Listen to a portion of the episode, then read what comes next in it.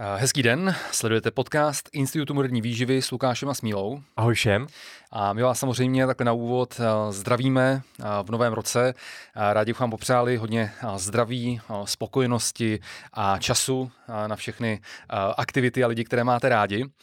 No a v dnešní velké ultimátní epizodě si komplexně rozebereme téma soli, protože na tohle téma nám jednak chodí spoustu dotazů, a zároveň v současné době se na sociálních sítích někteří influenceři předhání vlastně v tom, že tvrdí, že prostě nadměrný příjem soli vlastně nevadí, není rizikový pro lidské zdraví, že tohle všechno je mýtus a podobně. Proto my v té dnešní epizodě se na tohle téma podíváme opravdu velmi komplexně. Nejprve na začátku si vlastně řekneme, jaká je vůbec role sodíku a soli v lidském těle. Následně se podíváme na oficiální doporučení oficiálních organizací o příjmu soli u dětské i u dospělé populace a srovnáme to s tím reálným příjmem soli v populaci. Dále se podíváme na to, jaký je vlastně ten dlouhodobý vliv toho nadměrného příjmu soli, proč před tím vlastně nadměrným příjmem ty oficiální organizace varují. Vysvětlíme si, že sportovní výkon a dávkování soli v kontextu prostě pohybových aktivit je zas kapitola sama pro sebe a pak i samostatně se podíváme na téma vhodného dávkování sodíku a soli u e, dětí. V úplně poslední části si pak rozebereme známé mýty kolem soli, solení a eh, rozebereme si i ty jednotlivé populární druhy soli, jako je himalajská sůl, keltská sůl a podobně. A také samozřejmě zodpovíme odvěkou otázku, jestli je sůl opravdu nad zlato. a samozřejmě také na úvod nesmíme zapomenout poděkovat našemu exkluzivnímu partnerovi, společnosti Mixit. A pokud se vám náš podcast líbí, chcete podpořit i jeho tvorbu, jděte na web mixit.cz a nakupte tam s naším slovým kódem IMV. Tak to bylo na úvod vše, užijte si dnešní podcast, jdeme na to. Vítejte u podcastu Institutu moderní výživy. Vědecky položené informace moderní a srozumitelnou formou. No tak jo, tak eh, pojďme se do tohohle velmi širokého tématu eh, pustit a hnedka na úvod bychom asi měli říct, že eh, cílem téhle epizody rozhodně není nikoho pranířovat, my tady nebudeme nikoho jmenovat, nebudeme tady ukazovat žádný videa nebo nějaký reelska, ale pravda je ta, že vlastně v poslední době jsme to mohli na sociálních sítích vidět hodně, že prostě je módní spochybňovat ty oficiální doporučení, které se týkají příjmu soli, tvrdit, že ten nadměrný příjem soli vlastně nevadí, Jo? A já jsem viděl, co mi posílali v poslední době lidi, eh, třeba i nějaký reelska, nějaký zase třeba vrcholových sportovců, kteří zase nedokážou pochopit, že to, co může platit ve vrcholovém sportu, tak logicky zase nemůže se tím inspirovat člověk, který nesportuje vůbec, nebo sportuje jenom na rekreační úrovni, protože z podstaty věci ty ztráty sodíku jsou jiný ve vrcholovém sportu, v rekreačním sportu a tak dále. A logicky i ta potřeba toho příjmu bude, bude jiná. Viděli jsme tady nějaký videa, jak někteří influenceři třeba nechali prostě olizovat tady sůl prostě dětem s tím, že to dítě je přece moudrý, takže, takže si přece to dítě, to moudré dítě, že si přece to přece ví, co je pro ně zdravý a správný a tak dále. Pro, proto na silnici vůbec nedržíme děti za ruce, protože jsou moudrý a do té silnice by ne, nevběhli, že? Přesně, přesně tak, no. Takže jako... jsou argumenty. Ne, nebudeme, nebudeme tady nikoho pranířovat, ale fakt si myslíme, že vzhledem k počtu dotazů a vzhledem k tomu, co se na sociálních sítích děje, tak je potřeba tohle téma si kompletně probrat a pojďme začít úplně od začátku. A pojďme si nejprve vysvětlit, co to vlastně je. Sodík, sůl a jaký mezi tím je rozdíl. Mhm. Dobře, takže uh, sodík neboli natrium se nachází ve všech buňkách uh, v našich tělech a je takzvaným hlavním extracelulárním kationtem, to znamená, nachází se hlavně vně buněk, uh, mimo buňky. Když se podíváme potom na ten výskyt v přírodě, tak tam je obvykle sodík vázán na chlorid, známe běžnou kuchyňskou sůl NaCl, neboli chlorid sodný. A sodík i chlorid jsou pro život opravdu esenciální neboli nezbytné. A spolu s draslíkem hrají velmi důležitou roli v udržení vodní rovnováhy i elektrolytové rovnováhy. Mm-hmm. A lidský organismus nutně potřebuje sodík i chlorid vlastně pro udržení různých buněčných a tělesných funkcí, jako je třeba regulace objemu tekutin, hlavně krevní plazmy, krevního tlaku a také tyto minerály regulují acidobazickou rovnováhu. Sodík se navíc podílí na našem nervovém systému tím, že vlastně pomáhá přenášet ty nervové impulzy, ty nervové vzruchy. Dále také aktivuje různé enzymy, máme třeba sodnodraselné pumpy a podobně, transportuje živiny, je potřebný pro svalovou kontrakci a je také velmi důležitý pro činnost našich svalů, což samozřejmě souvisí s tou kontrakcí a také vlastně zajišťuje to tu acidobazickou rovnováhu a podílí se na regulaci toho krevního tlaku. Chlorid je dále důležitý hlavně pro tvorbu kyseliny chlorovodíkové v našem žaludku, což je důležitý nejenom pro trávení těch živin, ale i pro nějaké imunitní funkce, že ta kyselina chlorovodíková je takovou tou první nebo jednou z těch prvních bariér vstupu těch patogenů do našeho organismu a tím, že to je kyselina, tak většinu těch potenciálních bakterií třeba v potravě vlastně zničí. Mm-hmm. Jak už jsem říkal, sodík je esenciální minerální látka, stejně tak jako chlorid a tělo si nedokáže dokáže vytvořit a jsme odkázáni na příjem tedy sodíku v té potravě. Tak, přesně. To by bylo hm, takový úvodní slovo a teď se pojďme teda podívat na ty oficiální doporučení z hlediska příjmu sodíku a soli a na ten reálný stav, jak to ve skutečnosti je. Takže tady hned na úvod prostě bych chtěl zdůraznit tu nejdůležitější informaci. Ano, sodík i chlorid jsou pro naše tělo nadevší pochybnost velmi důležité a prosím vás, nikdo, ani my, ani oficiální organizace nedoporučují pro boha mít nulový příjem, mít nulový příjem. Jo, varuje se před tím nadměrným příjmem. Nikdo nedoporučuje nulový příjem. A jak naznačuju, ten hlavní problém z hlediska konzumace sodíku a soli je teda to, že v té české populaci u většiny lidí je ten příjem velmi, velmi nadměrný, protože toho sodíku a soli přijímáme prostě vysoké množství potravě. Mm-hmm. Pojďme se podívat, kde se ten sodík v potravě hlavně vyskytuje. Tak samozřejmě mezi ty nejčastější formy konzumace toho sodíku je samozřejmě ta uh, sůl, uh, kuchyňská sůl a sůl, která je v potravinách ve formě právě toho chloridu sodného. A potom, když se podíváme na ty konkrétní potraviny, které hlavně tu sůl obsahují, tak to jsou typicky ty zejména zpracované potraviny, které jsou opravdu velmi bohaté na ten sodík a na tu sůl. Jsou to například eh, některé zpracované rybí produkty, rybí výrobky, eh, maso, uzeniny, chléb, pečivo, síry, nějaká hotová jídla, typicky polotovary, polévky z pytlíku, omáčky nebo přesní dávky.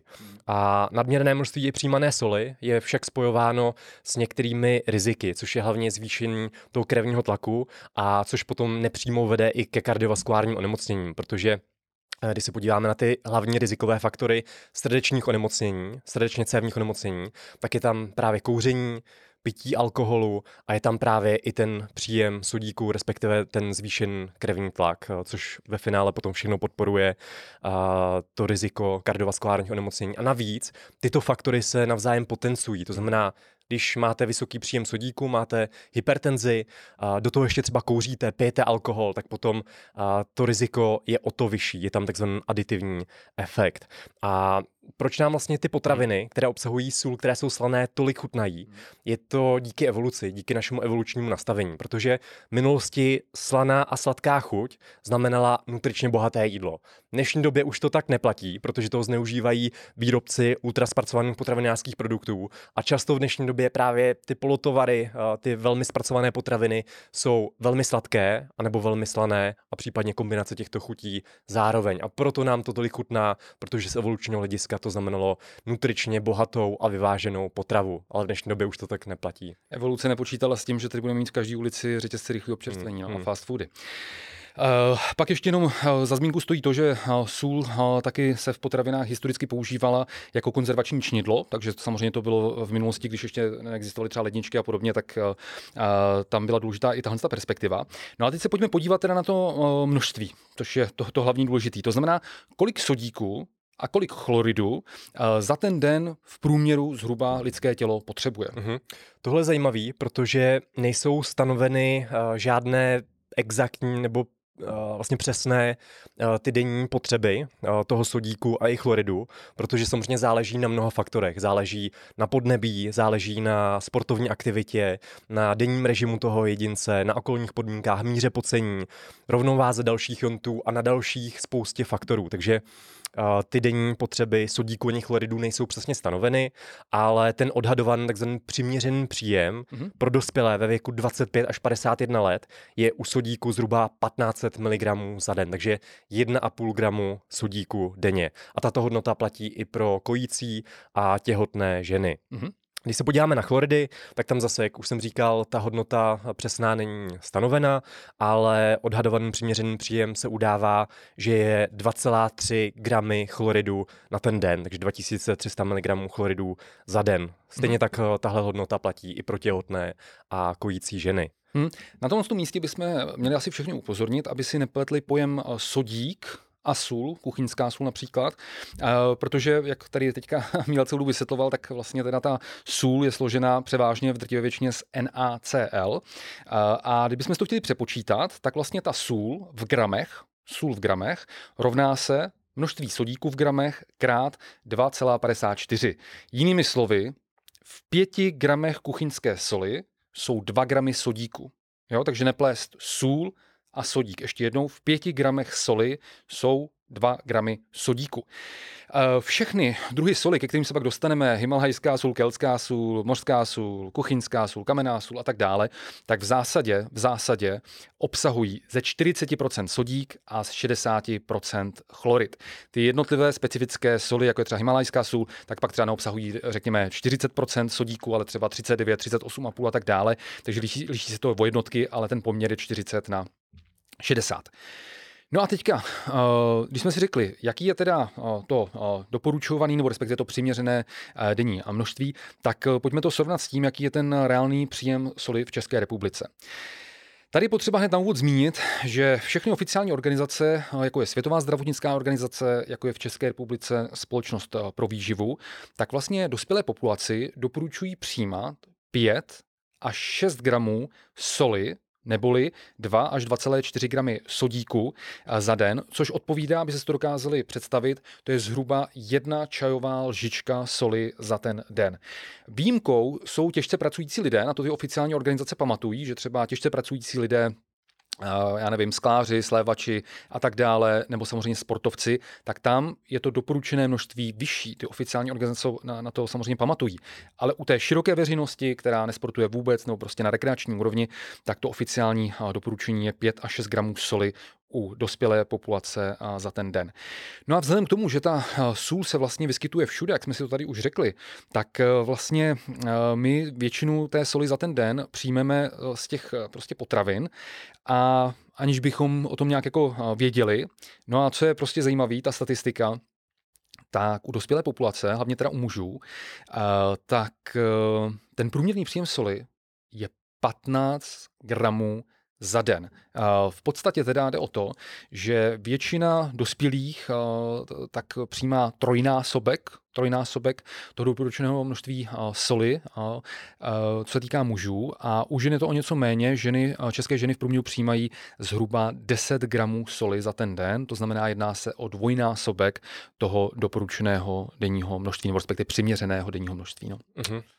Potom, když se podíváme na další statistiky, když se podíváme konkrétně na děti a dětskou populaci a dorost, tak tady vlastně nám udělali hezkou analýzu v roce 2021 studie zdravotně sociální fakulty v Českých Budějovicích mm-hmm. a ta zjistila, že příjem soli je vysoký už vlastně u dětí nad jeden rok. To znamená, do toho jednoho roku většinou není problém, protože tím, jak jsou kojeny, eh, příkrmy obvykle neobsahují sodík, sůl, eh, případně se samozřejmě nesolí, nebo obsahují jenom velmi minimální množství, takže u těch eh, dětí do jednoho roku, to znamená u těch kojenců, ta sůl a, a novorozenců není, není vlastně problém. Ale potom už od toho jednoho roku, jak eh, ty děti začínají přecházet na tu stravu rodičů, tak samozřejmě ty statistiky už jsou potom alarmující. A příjem soli ve všech dalších věkových skupinách od toho věku jedna, jednoho roku významně překračoval ty oficiální doporučení. A to je vlastně problém a potom třeba i uh, vlastně v dětských domovech uh, se ukázalo, že ty děti tam přijímají uh, v průměru více než 8 gramů soli za ten den, takže opravdu vysoká, vysoká množství a vysoké dávky. A je to opravdu velmi problematické, protože Eh, když se podíváme na to další hlavní téma dnešního podcastu, tak to je vlastně to, jak sodík a sůl působí dlouhodobě na to naše zdraví.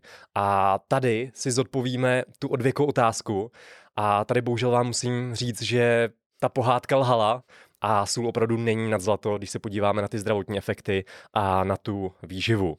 Protože Příjem více než 2 gramů sodíku, to znamená více jak 5 gramů soli eh, denně, je spojen s hypertenzí, diabetem, onemocněním ledvin, dokonce rakovinou žaludku, osteoporózou, to znamená řídnutím kostí, a také dokonce i s obezitou. Ukazuje se, že je tam velmi úzký vztah mezi obezitou a právě příjmem soli a navíc lidé s obezitou jsou více náchylní na hypertenzi, na vyšší krevní tlak.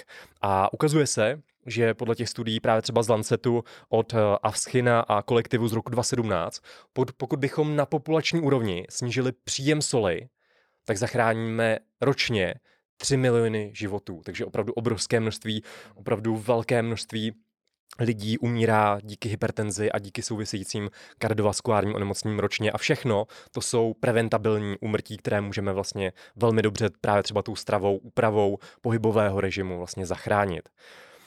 Když se podíváme na mechanismus účinku, jak vlastně sodík nebo sůl konkrétně ovlivňuje ty negativní patologické pochody v našem organismu, mm-hmm. tak se ukazuje, že nadbytečný příjem sodíku poškozuje naše cévy, hlavně tedy endotel, díky zvýšenému oxidativnímu stresu a díky snížení dostupnosti oxidu dusnatého. Oxid dusnatý je ta látka, která je produkována endotelem, a právě prekurzor je třeba arginin a ten oxid dusnatý NO nám vlastně roztahuje ty cévy, způsobuje vasodilataci a tím snižuje ten krevní tlak. Ano. Když je porušena tady ta dráha v syntéze toho oxidu dusnatého, tak dochází právě k tomu, že se ty cévy nemůžou tak roztáhnout a díky tomu vlastně máme ten vyšší krevní tlak. Mm-hmm. Vyšší obsah sodíku v krvi také na sebe samozřejmě váže vodu, takže vlastně potom zvyšuje objem té plazmy a to také vlastně samo sobě podporuje to zvýšení krevního tlaku. A ten efekt na zvýšení krevního tlaku můžeme pozorovat téměř okamžitě. To znamená, když si dáme například eh, nějakou čínskou polévku, která je velmi přesolená, tak eh, ten eh, tlak na následujících několik hodin opravdu vlastně zroste. A když ti lidé v každém tom jídle přijímají vysoké množství sodíku, tak takhle je to vlastně chronicky zvýšené a potom dochází k tomu zánětu v endotelu, oxidační poškození a ve finále to může vést i hmm. k té hypertenzi a k, těm, k tomu riziku kardiovaskulární mm-hmm. onemocnění. Eh, když se dále podíváme na observační studie, eh, tak tam se opravdu ukazuje, že vysoký příjem soli a, bo, a potravin bohatých na sůl, když se podíváme právě třeba na takzvanou salt density, což je vlastně eh, hustota nebo obsah soli v těch potravinách, tak ta je nezávislá asociována, spojená s obezitou a s metabolickým syndromem. Stejně tak obezita je spojena s, vyšším, s vyšší preferencí pro slaná jídla, takže lidé s nadváhou a s obezitou potom typicky vyhledávají více silná jídla a vztah mezi tím příjmem soli a obezitou je zřejmě obou stran. To znamená, oba dva tady ty faktory se navzájem jakoby potencují a podporují. Nemůžeme říct, že jedno vede k tomu druhému, a to je vlastně ta otázka od věka, jako co bylo dřív, jestli stepice nebo vejce, ale právě v minulém roce vyšla zajímavá studie od uh, Vatsa a kolektivu. Já jsem mu právě psal na Twitteru, ať mi pošle ten full text, protože mě to velmi zajímalo a ta právě dala do spojení právě rozvoj obezity s tím zvýšeným příjmem toho sodíku a soli. Dále se také ukazuje, že sůl působí jako digestivum. Mm-hmm. Pomáhá samozřejmě tím, že vlastně produkuje více toho HCl, té kyseliny chlorovodíkové, tak pomáhá vlastně lépe trávit to jídlo a také potom podporuje trávení některých eh, určitých typů třeba sacharidů, hmm. konkrétně třeba fruktózy. Jsou zajímavé studie, že vlastně sůl sama sobě podporuje vlastně trávení a vstřebávání fruktózy. A když se teda podíváme na nějaké schrnutí, tak eh, tohle hezky schrnuje studie z roku 2020, opravdu obrovská metaanalýza na více než 600 tisících lidech, která zjistila, že za každý gram sodíku ve stravě navíc, tak roste riziko srdečních onemocnění o 6%. Takže opakuju, každý gram sodíku navíc zvýšené riziko o, o dalších 6% těch kardiovaskulárních onemocnění. Takže opravdu ten sodík je velmi, velmi negativní. A potom tady ještě jedno zajímavé hledisko, A když se podíváme toč na ty epidemiologické studie, které se dívaly na příjem soli a na celkovou mortalitu, tak tam můžeme nalézt takzvanou úkřivku. To znamená, jak u vysokých příjmů soli nebo sodíku, tak i u nízkých příjmů soli a sodíku můžeme nalézt zvýšenou mortalitu. A teď tady máme některé influencery, některé fitnessáky, fitness trenéry, kteří vlastně na to natáčejí nějaká, nějaká storíčka a oni říkají, když budete mít málo toho sodíku, málo soli ve stravě, tak uh, budete více umírat, tak zemřete. Ale není to pravda, protože tady ti lidé obvykle nerozumí těm vědeckým studiím, nerozumí vlastně těm epidemiologickým studiím. A tady se ukazuje, jak právě ukázal třeba zajímavá studie eh, z roku 2023, kterou právě budeme citovat eh, pod videem, tak tahle studie ukázala, že tyto epidemiologické studie jsou zkreslené. To znamená, ten nízký příjem soli souvisí s celkou malnutricí a hlavně s nízkým příjmem proteinů. Takže většinou to jsou lidi, lidi, co jsou podvyživení, případně alkoholici, co nepřijímají téměř jako žádný sodík, respektive po ty 3 gramy soli za den. A tohle vlastně zkresluje výsledky těch studií. Takže není to tím nízkým příjmem sodíku nebo soli, ale je to tím, že vlastně jsou v riziku malnutrice a to samo o sobě samozřejmě zvyšuje vlastně to riziko úmrtí ze všech příčin. Já bych tady jenom do toho vstoupil, já bych ho znova zdůraznil.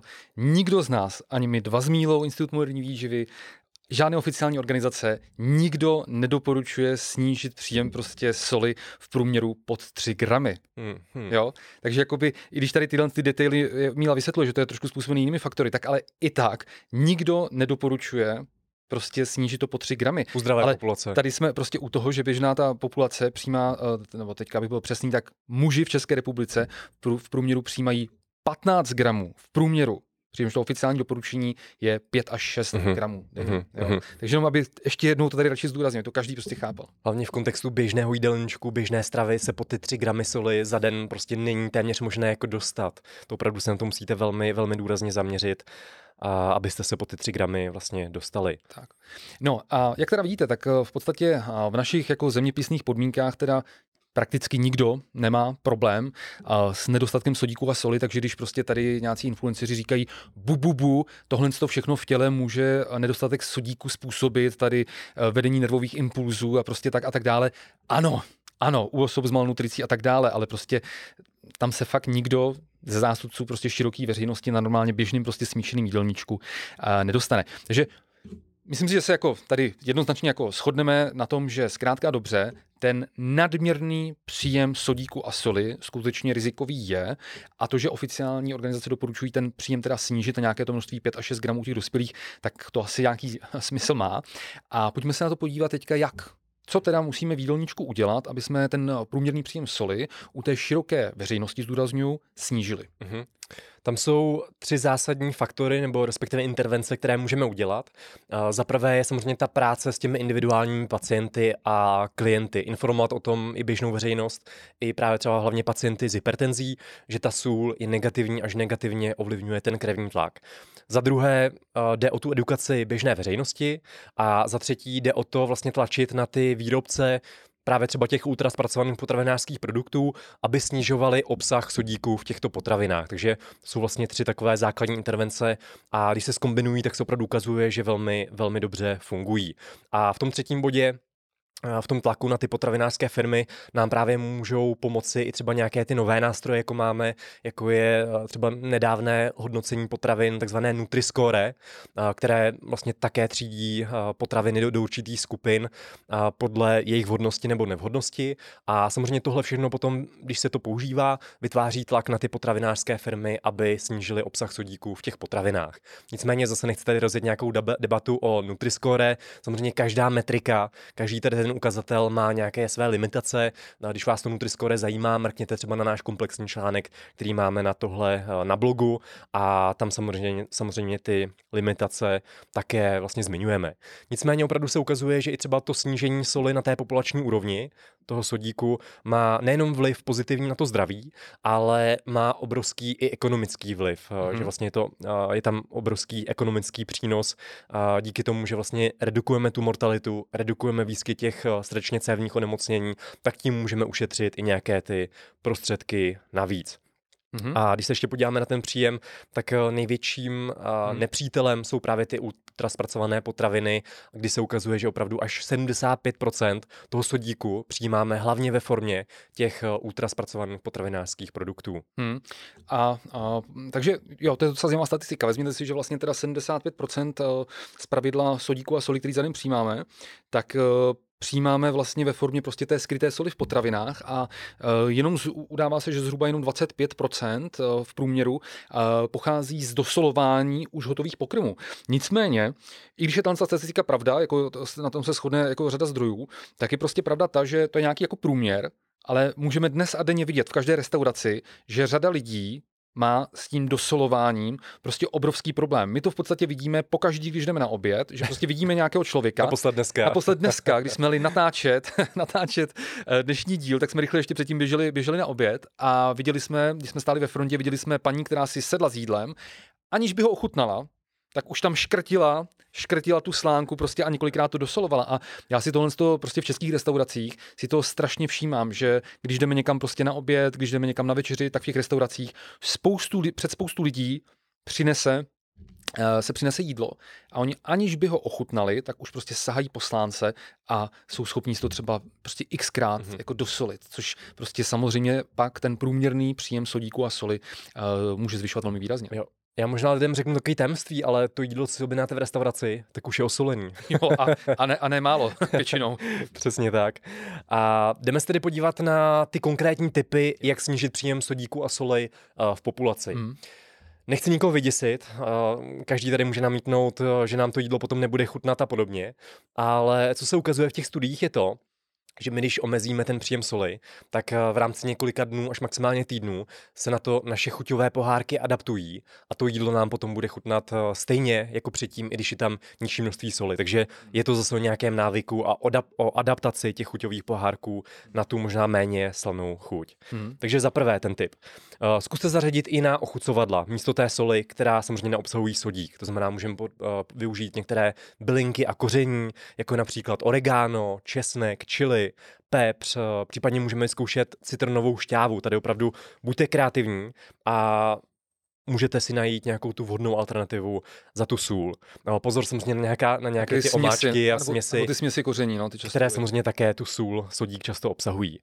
Ten druhý typ je takový, kdy vlastně pokud si doslujete běžně to uvařené jídlo nebo při vaření používáte velké množství soli, tak samozřejmě toto množství snižte a to již uvařené jídlo potom nedosolujte. A tady je vlastně to je nejjednodušší akce, jak vlastně snížit příjem toho sodíku až o 25%. To mě napadla jen praktická otázka. Máte vůbec doma na stole třeba solničku jako slánku? Po... Ne, ne, ne. Jo? Jakože, ono se nad tím asi člověk jako ani nezamyslí, ale právě když jsem si dělal jako přípravu, bavili jsme se o tom s manželkou, tak vlastně jsme si jako uvědomili, že my vlastně doma vůbec uh, nedosolujeme hotové pokromy, jako nikdy.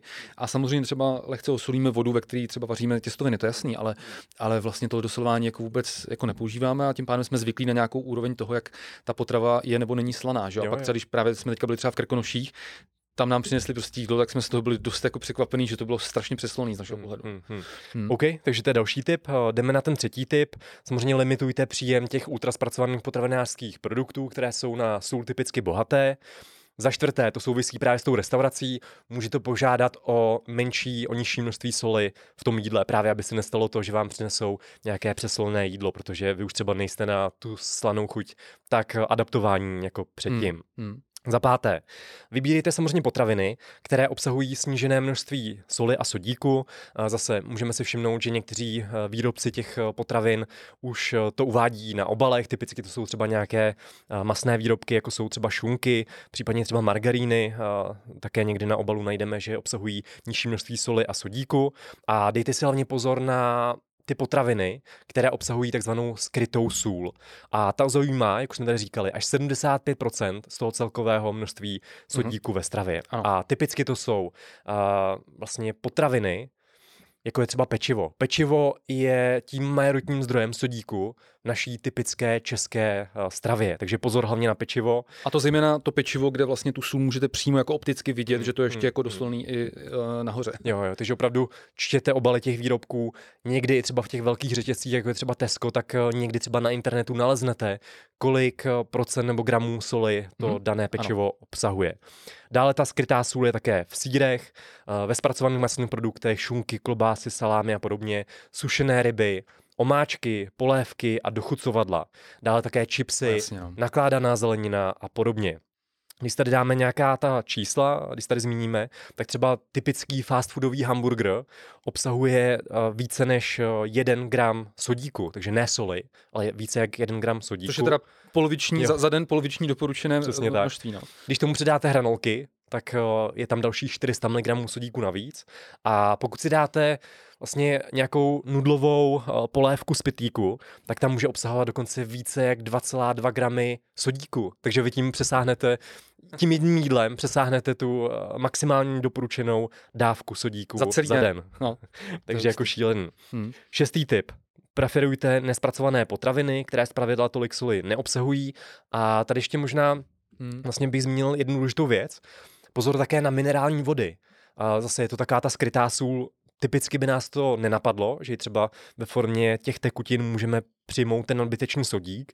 A já jsem se díval na nějaké ty porovnávačky eh, těchto minerálních vod a nejvíce toho sodíku obsahuje minerální voda hanácká. Tam je až 277 mg sodíku na litr té tekutiny a potom třeba minerální voda od Aquily také má více sodíku, konkrétně 15 mg na litr té tekutiny. Takže třeba hmm. po nějaké intenzivní sportovní aktivitě, která trvá vlastně delší dobu, více jak třeba dvě hodiny, tak e, je v pohodě, když si třeba tu honáckou dáte, ale není to opravdu, neměly by tady ty minerální vody tvořit základ vašeho pitného režimu. A jdeme na poslední typ, na sedmý typ, a to jsou vlastně pacienti s hypertenzí nebo s již vyšším rizikem těch kardiovaskulárních onemocnění, když třeba máte kardiovaskulární onemocnění v rodině, když váš dědeček, babička umřeli prostě na infarkt myokardu nebo na cévní mozkovou příhodu, tak by se si také na ten tlak a na tu sůl měli dát pozor. A tady někdy k tomu dosolování můžeme použít alternativy soli. Jsou to soli, které neobsahují tolik toho typického uh, chloridu sodného, ale ten, uh, ten sodík je tam nahrazen v určité části za kálium neboli za draslík, takže je to vlastně uh, ta draselná sůl. Nebo, Místo NaCl, to je KCl. Je tam, je tam KCl, přesně hmm. tak. A ty benefity tady těch alternativ eh, té běžné kuchyňské soli prokazují i opravdu obrovské studie, jako je třeba studie z roku 2021 od eh, Níla a kolektivu. A ta zjistila, že skupina osob, která po několik let používala tady tu náhražku té soli, kde bylo 75% té běžné kuchyňské soli, NaCl, ale 25% tam uh, byl ten uh, KCl, ten chlorid uh, draselný, tak se ukázalo, že tady ta intervence významně snížila riziko cévní mozkové příhody, snížilo se riziko srdečních nemocení i celkové mortality, takže opravdu tady ty náhražky soli fungují.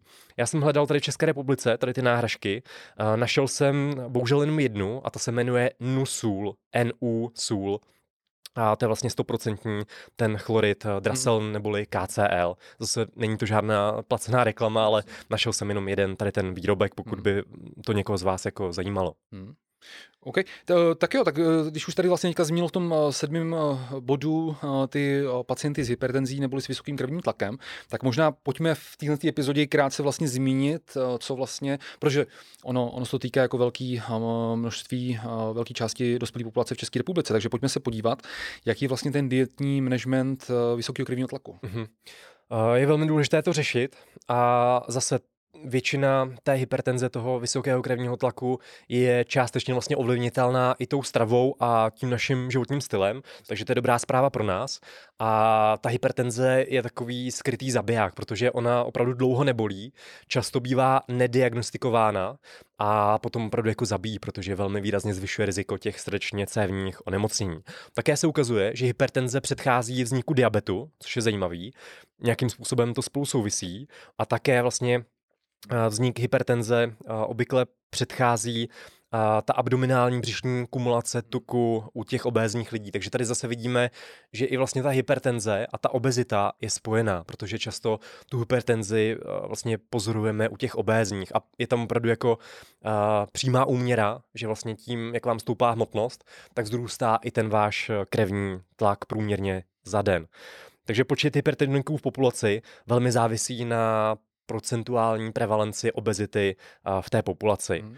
A změna hmotnosti vede především krátkodobě k výrazné změně systolického a diastolického času. To znamená tlaku. Když, pardon, tlaku. Takže opravdu, když zhubnete, tak většinou to upraví i tu hypertenzi. Takže hmm. základem je redukce hmotnosti. Jasně. Pokud trpíte hypertenzí, redukujte svoji hmotnost.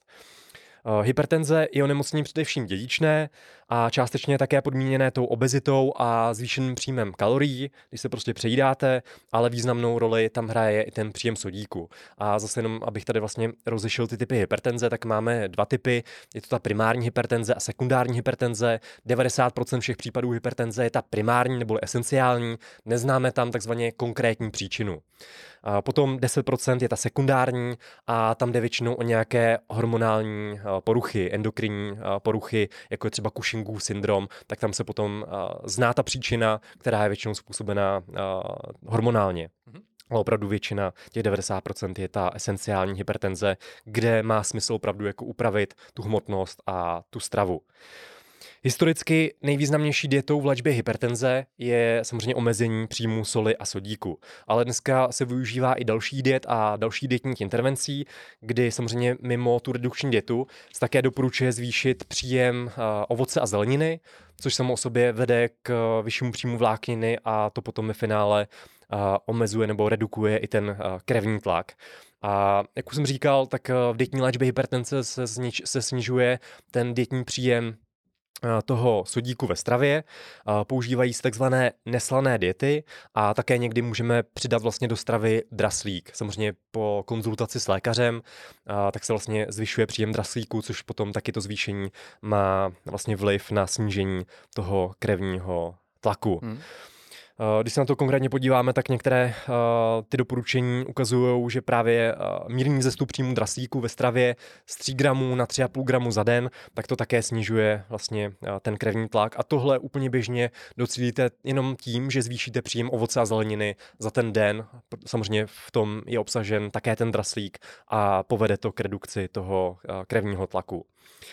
Potom, když se podíváme na ty konkrétní diety, tak se použijí ty neslané diety a za prvé máme dietu, která mírně omezuje tu sůl a množství sodíku v té stravě u těch pacientů s hypertenzí je tam zhruba kolem těch dvou gramů na den. Sodíku, ne soli, sodíku. Že to jsou, to jsou ti nemocní pacienti s tou hypertenzí a pokud je tam nějaké opravdu vysoké riziko, tak se používá takzvaná přísná neslaná dieta, kdy ten sodík je pod 1 gram za den.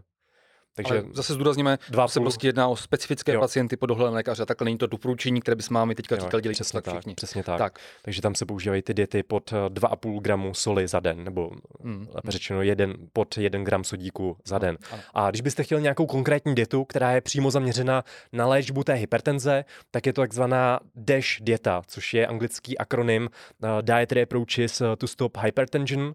A tahle dieta byla poprvé představena v roce 96 na setkání americké České kardiologické asociace a o rok později potom vlastně vyšly výsledky studie, která porovnávala právě tu DASH dietu s běžnou dietou a tady se ukázalo, že ta DASH dieta byla v redukci toho krevního tlaku stejně efektivní jako antihypertenziva, to znamená léky proti tomu vysokému krevnímu tlaku. Mm-hmm. Ta mhm. studie je konkrétně Apel a kolektiv eh, z roku 1997. Mm-hmm.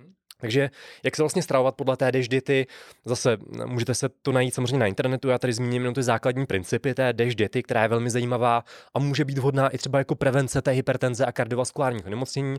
Je plnohodnotná, může ji držet no, každý z nás, protože není, není moc restriktivní a tahle dieta nezakazuje téměř žádné potraviny, spíše se zaměřuje na to, co máte jíst a jak nahradit ty méně vhodné potraviny. Mm-hmm. To znamená, zaměřuje se na vysoký příjem ovoce, na vysoký příjem zeleniny, libového masa, mléčných výrobků a tato dieta také limituje příjem přidaných cukrů, červeného masa a soli.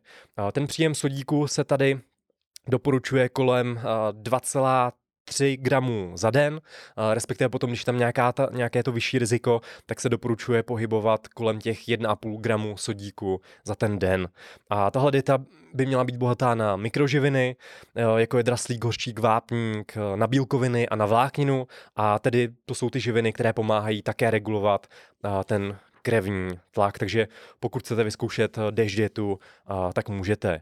Není to nějak eh, striktní dieta, ale pouze jde o to, že snížíte nebo naopak zvýšíte příjem eh, některých eh, určitých potravin. Tak to bylo všechno k těm dietním doporučením a já bych to tady jenom v rychlosti nějak shrnul. To znamená, shrneme si ty dietní opatření v léčbě hypertenze. V souhrnu lze konstatovat, že pacient s hypertenzí by měl především jíst hodně ovoce, hodně zeleniny, až 1 kg denně se doporučuje. Pravidelně by měl konzumovat ryby, a vyhnout se průmyslově vyráběným potravinám. Neměl by solit, eh, pokud je obézní, měl by svou hmotnost redukovat eh, o zhruba 5 až 10% a možná také po poradě s lékařem by měl užívat eh, suplementy s kalciem, případně s tím draslíkem. Měl by také mít ve stravě velkou spoustu mléčných výrobků, měl by denně cvičit nebo provozovat jinou pravidelnou pohybovou aktivitu, jako je třeba chůze. Tam se ukazuje, že i ten pohyb má velmi výrazný efekt na snížení krevního tlaku. Teď vlastně nedávno vyšla velká metanalýza, jaký typ pohybu je nejdůležitější nebo nejvíce efektivní v redukci toho krevního tlaku a ta ukázala, že nejvíce eh, redukuje ten krevní tlak izometrické cvičení. Takže například nějaké plenky, volsity a podobně, plenky je eh, prkno.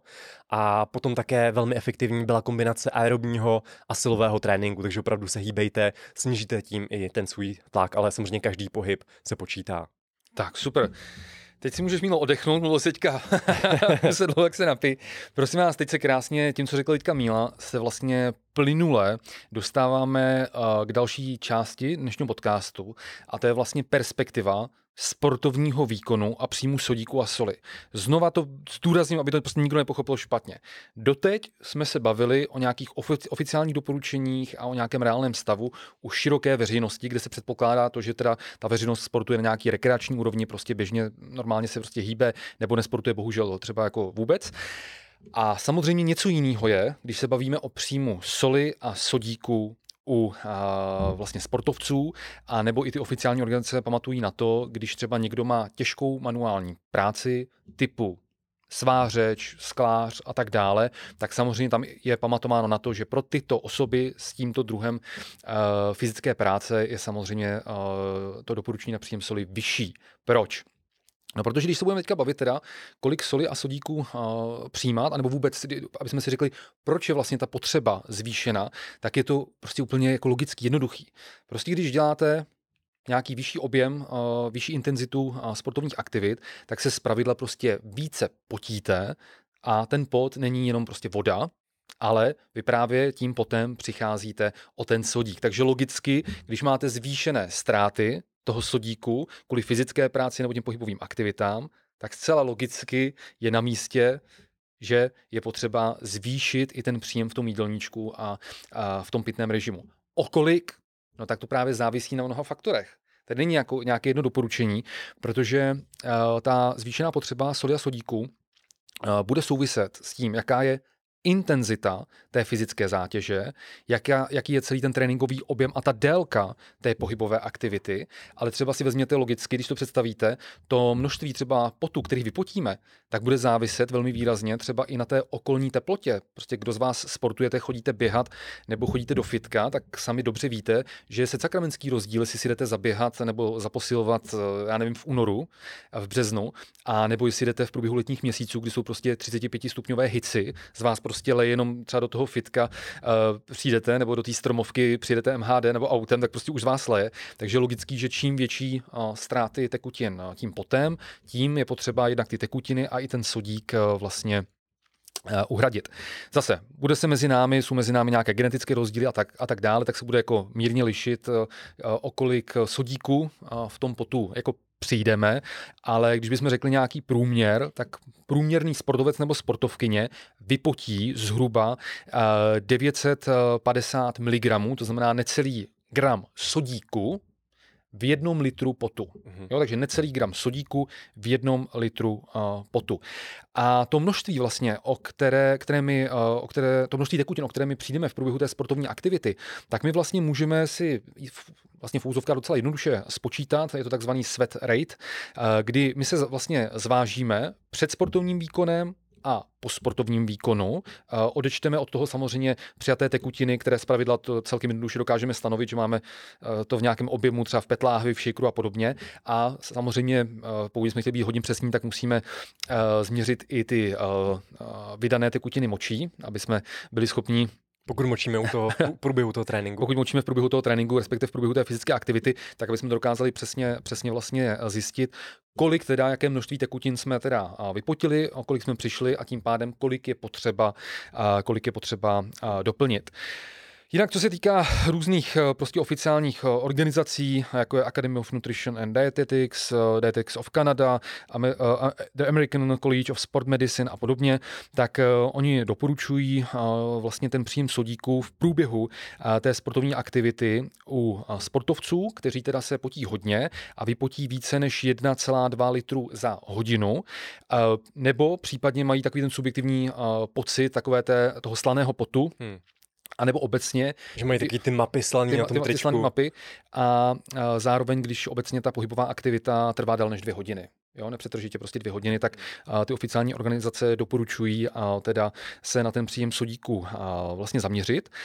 A eh, okolik, eh, tak je to zhruba nějakých 300-600 mg za eh, hodinu, respektive když to je prostě déle trvající sportovní aktivita, tak to rozmezí je poměrně široký 1,7 až 2,9 gramy soli, ne sodíku, ale soli v průběhu těch dlouhotrvajících výkonů. Takže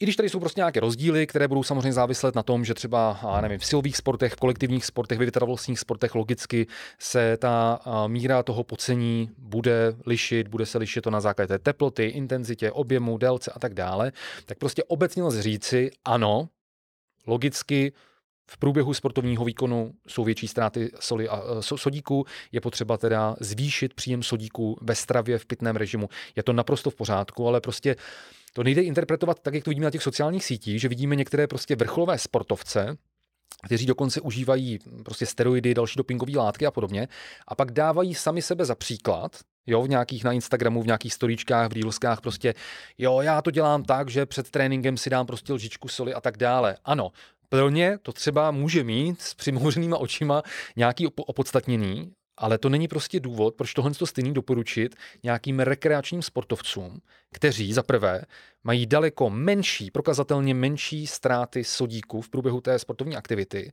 a za druhé dá se předpokládat, že pokud se jedná o českého muže, tak to množství sodíků ve stravě a v pitném režimu není absolutně limitující faktor a dá se očekávat, že několikanásobně v tom jídelníčku a pitném režimu eh, ten příjem toho sodíku je eh, zvýšený. Jo. Tak. Většinou těch sportovců to opravdu není potřeba, eh, pokud to nejsou žádné jako extrémní vytrvalostní aktivity nebo aktivity v obrovských vedrech a vlhkostech, protože tím, že jak sportovec má zvýšený výdej energie, tak to kompenzuje samozřejmě tím zvýšeným příjmem stravy a samozřejmě více stravy i více sodíku. Tak, takže tak je většinou pravda. je tam tady ta zpětná vazba, která to kompenzuje, ty ztráty. Tak. No a prosím vás ještě jedna taková zajímavost, co se týká vlastně nějakých pohybových aktivit, sportovního výkonu a podobně. A to je otázka křečí, která, jak se vlastně ukážeme, tak s tím sodíkem může souviset, protože ono obecně, když eh, vy řeknete třeba někde na internetu nebo na nějakém sportovišti, někdo řekne, že má prostě prostě křeče, tak bych si dovolil tvrdit, že naprostá většina lidí hnedka řekne, jo, musí začít suplementovat prostě hořčík, jenže v kontextu pohybových aktivit, sportovních aktivit eh, to eh, není o hořčíku, ale právě to může souviset eh, s příjmem soli. Takže pojďme se podívat, jak vlastně předcházet anebo řešit ty křeče eh, v kontextu pohybových aktivit. Mm-hmm. Tak eh, ty křeče mohou být z hlediska sportovní aktivity způsobeny více faktory, takže není to třeba jenom ten sodík, ale je tam více faktorů.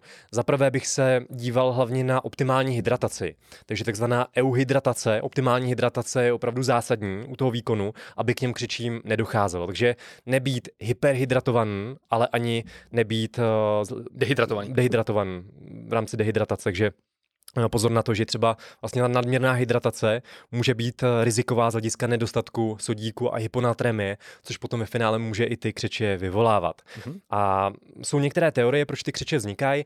Jedna z těch dvou základních popisuje jako hlavní příčinu takzvanou elektrolytovou nerovnováhu a tady se už někdy ve 20. 30. Eh, letech minulého století dělali studie nebo empirické pokusy na hornících, na topičích na lodích, kteří opravdu pracovali v extrémních fyzických podmínkách, náročných podmínkách a tam se ukázalo, že pokud těm topičům a horníkům podávali nějaké solné roztoky nebo solné tablety, tak ten výskyt křečí se u nich snížil. Takže to není nic nového a proto i vlastně ty oficiální organizace tady doporučují z hlediska toho dlouhotrvajícího výkonu na ty dvě hodiny a u těch sportovců, co se potí opravdu velmi, velmi hodně hodně, tak eh, doporučuji přijímat eh, těch 300 až 600 eh, mg toho sodíku za na, na litr, na litr těch, těch tekutin, případně za tu, za tu hodinu, mm-hmm. a co to vlastně vypotí.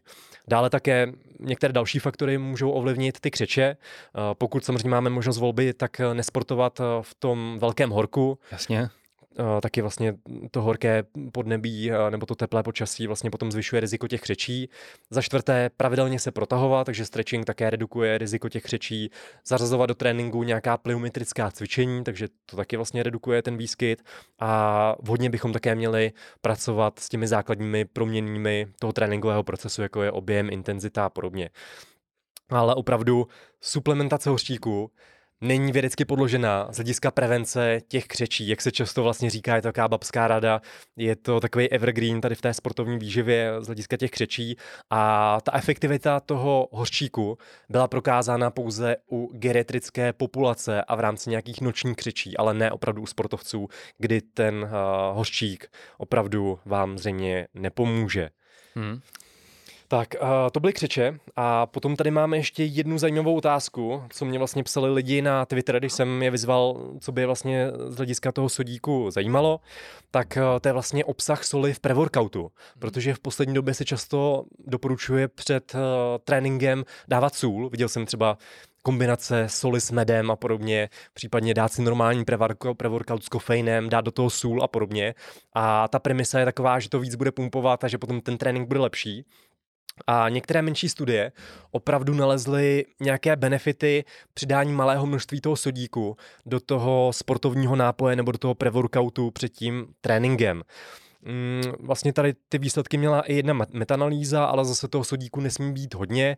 Doporučuje se koncentrace, která nepřesáhne 164 mmol toho sodíku na litr té tekutiny a tam opravdu nějaké ty ergogenní účinky jsou, ale které jsou spojeny hlavně díky té vyšší hydrataci, protože sudík nás, nám, nás pomáhá hydratovat společně s tou vodou, takže tohle se týká spíše vlastně těch eh, vytrvalostních sportů. Takže tam nějaké ty benefity byly pozorovány, ale byly převážně pozorovány u začátečníků a při vyšších teplotách.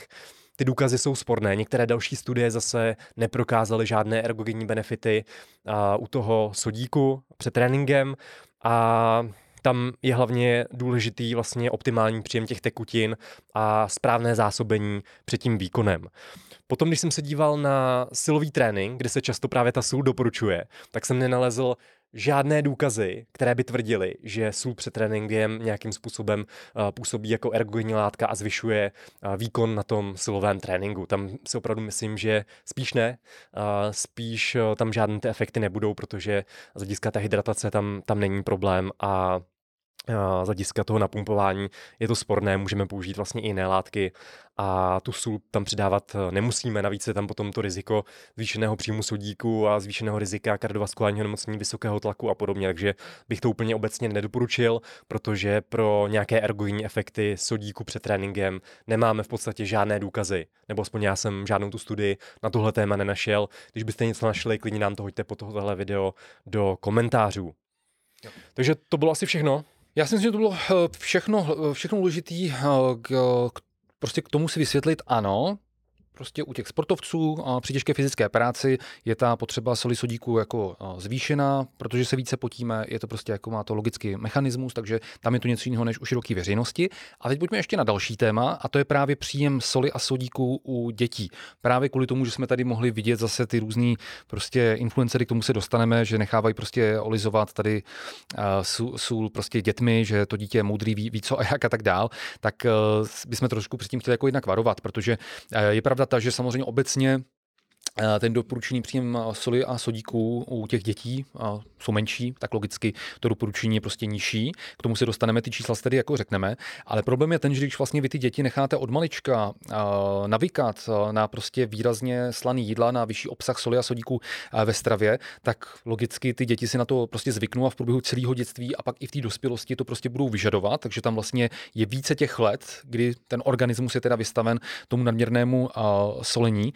A jak už tady říkal Míla, i z těch epidemiologických studií to vyplývá, že to pak může zvyšovat riziko právě nadváhy, a obezity, vysokého krevního tlaku, hypertenzi a tyhle ty věci se logicky pak můžou eh, projevit až třeba v dospělosti, takže, ale třeba dříve v dospělosti, než kdyby to dítě v průběhu toho dětství prostě neslo, takže je to, je to docela problém. No. Jo, jo, jo. Ty závažné komplikace toho nadbytku sodíku většinou pozorujeme, přesně jak se říkal, až dospělosti, ale na ty problémy se zadělává už v dětství a dokonce i v prenatálním vývoji toho dítěte. To znamená, jsou zajímavé studie na matkách, když ta matka je obézní před těhotenstvím a v průběhu té gravidity a případně když má vysoký tlak, hypertenzi, tak eh, potom také to dítě má vyšší riziko do hmm. obezity v dospělosti a případně i hypertenze, což je zajímavý. Hmm. Zřejmě tam hraje roli takzvaná epigenetika. Hmm.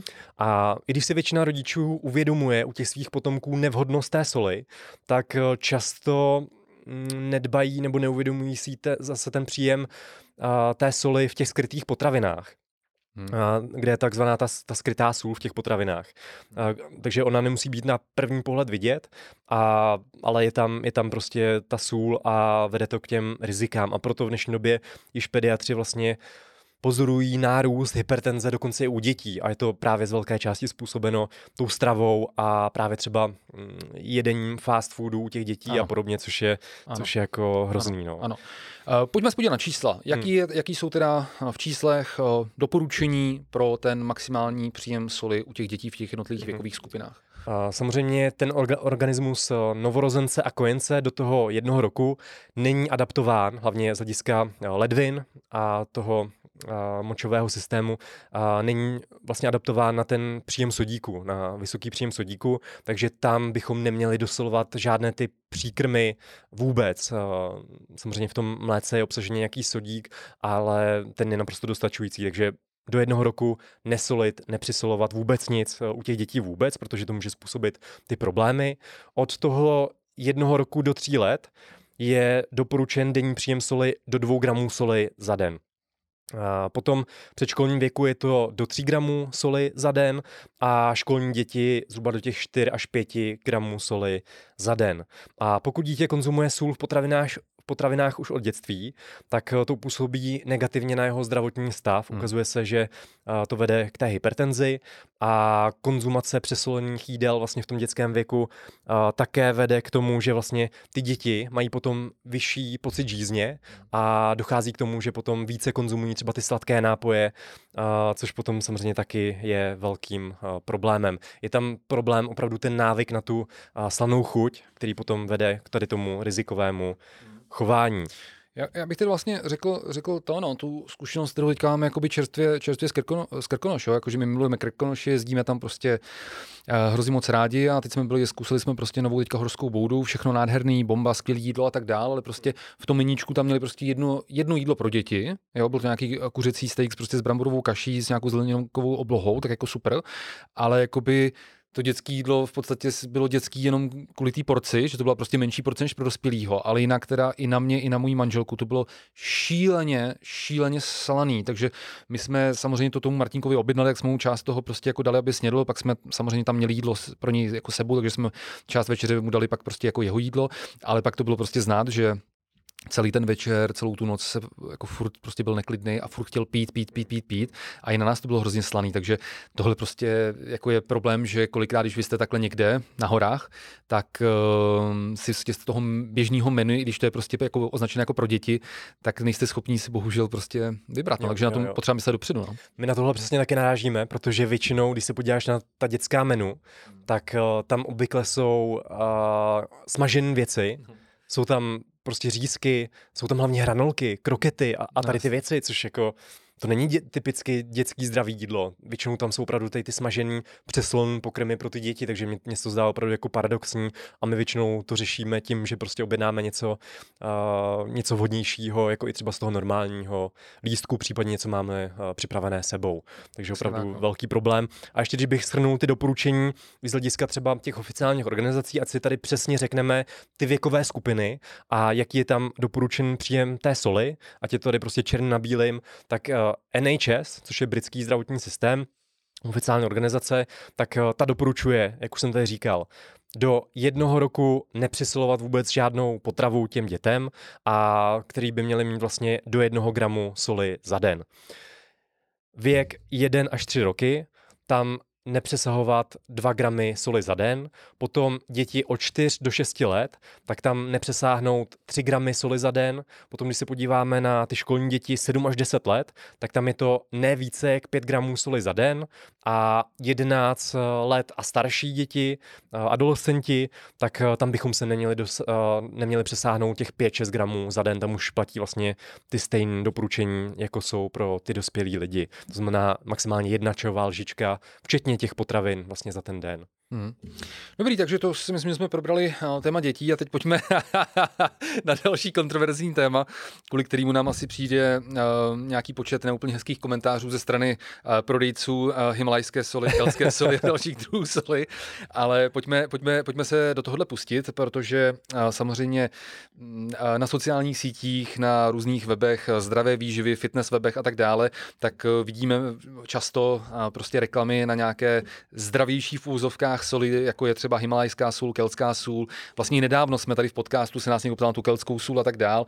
Na himalajskou sůl už máme, já nevím, tři nebo čtyři roky eh, článek na našem blogu, takže jako není to žádný eh, nový téma, ale fakt si jako každý vzpomeňte, kolikrát už jste byli vystaveni nějaké reklamě, že prostě třeba ta himalajská sůl nebo nějaká jiná sůl je prostě daleko zdravější a detoxikuje a obsahuje daleko více esenciálních minerálních látek a tak dále. Prostě je to všude. A pojďme se na tohle téma jako rozebrat. Eh, pojďme se nejprve podívat eh, na nějaké ty eh, typy soli, které jsou tedy označovány jako ty zdravější a nutričně hodnotnější alternativy. Jak už jsem zmínil, tak to asi nejznámější je ta himalajská sůl, která je získávána z panenské přírody himalajských hor. To, wow. Wow, to je, to, to je zdravý samo o sobě. Z Nepálu. Jo, z Nepálu, přesně. Eh, a ona má takový typický vlastně oranžový až jako takový narůžovělý zabarvení, který je způsobeno obsahem oxidu železitého. Mimo sodík obsahuje další minerální látky, jako je hořčík, draslík, vápník, sodík, fosfor, zinek, selen, jod nebo měď. Nicméně to množství sodíku, v té himalajské soli, tak oproti té kuchyňské soli se liší zhruba jenom o třeba procentu až půl až 2%, eh, takže pořád prostě je to NaCl. Eh, pak eh, dalším takovým populárním druhem soli je bambusová korejská sůl, což je mořská sůl, která se následně peče v dutině bambusu ucpané žlutým jílem. to zní zajímavé, při úplňku. při úplňku. A z bambusu a jílu ta sůl absorbuje právě různé minerální látky, a ten jíl by měl zároveň absorbovat ty nečistoty, které v té soli byly obsaženy, takže to si že zase někdo přečte, si wow, to je prostě daleko zdravější.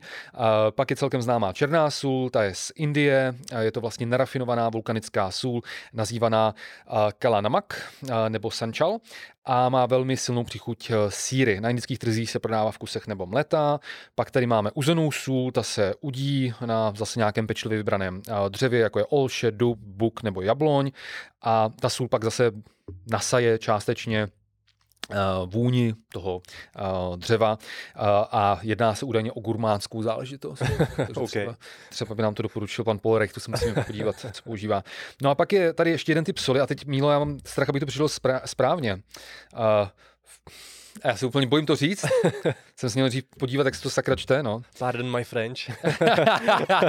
je to francouzsky, ne? Standa, standa řezáč. jo, jo. Zkusit šušen. Uh, fleur de sel. Ne, hele, sorry, omlouvám se, to jsem si měl, to jsem si měl zjistit. Uh, v češtině se to, uh, se ta jmenuje solný květ. A v podstatě za ideálních podmínek uh, tahle sůl se tvoří na mořské vodě, uh, když tam nějak hodně fouká a tak dál. A následně se ručně sbírá, suší se na slunci a dál se vůbec neupravuje. A tahle sůl patří mezi vůbec uh, nejdražší typy soli. Takže to jsme si, to jsme si řekli, ještě jednou se omlouvám teda za tu za tu francouzštinu, co to je. a to jsme si řekli, uh, některé teda ty, uh, ty On jich je mnohem víc, ale on je mnohem víc. byl ještě dvě hodiny. Jasně, třeba tak keltská sůl a další, mořská sůl a podobně. No a teď, jak je to ale teda s tím, s tou hlavní otázkou? Jsou tyhle ty různé druhy soli zdravější než ta klasická prostě kuchyňská sůl, anebo ne. Tímhle tím tématem se před několika lety v České, republice, v České republice velmi podrobně zabývala analýza časopisu D-Test, která vlastně zjistila, že když to prostě analyzuje, tak ať ta himalajská, kamená nebo ta mořská sůl se v podstatě vůbec neliší v obsahu nečistot, a i v obsahu těch minerálních látek a i v obsahu toho chloridu sodného NaCl, což je to hlavní, co ta sůl obsahuje. Jediné rozdíly byly v ceně a to často i velmi, velmi, velmi výrazné.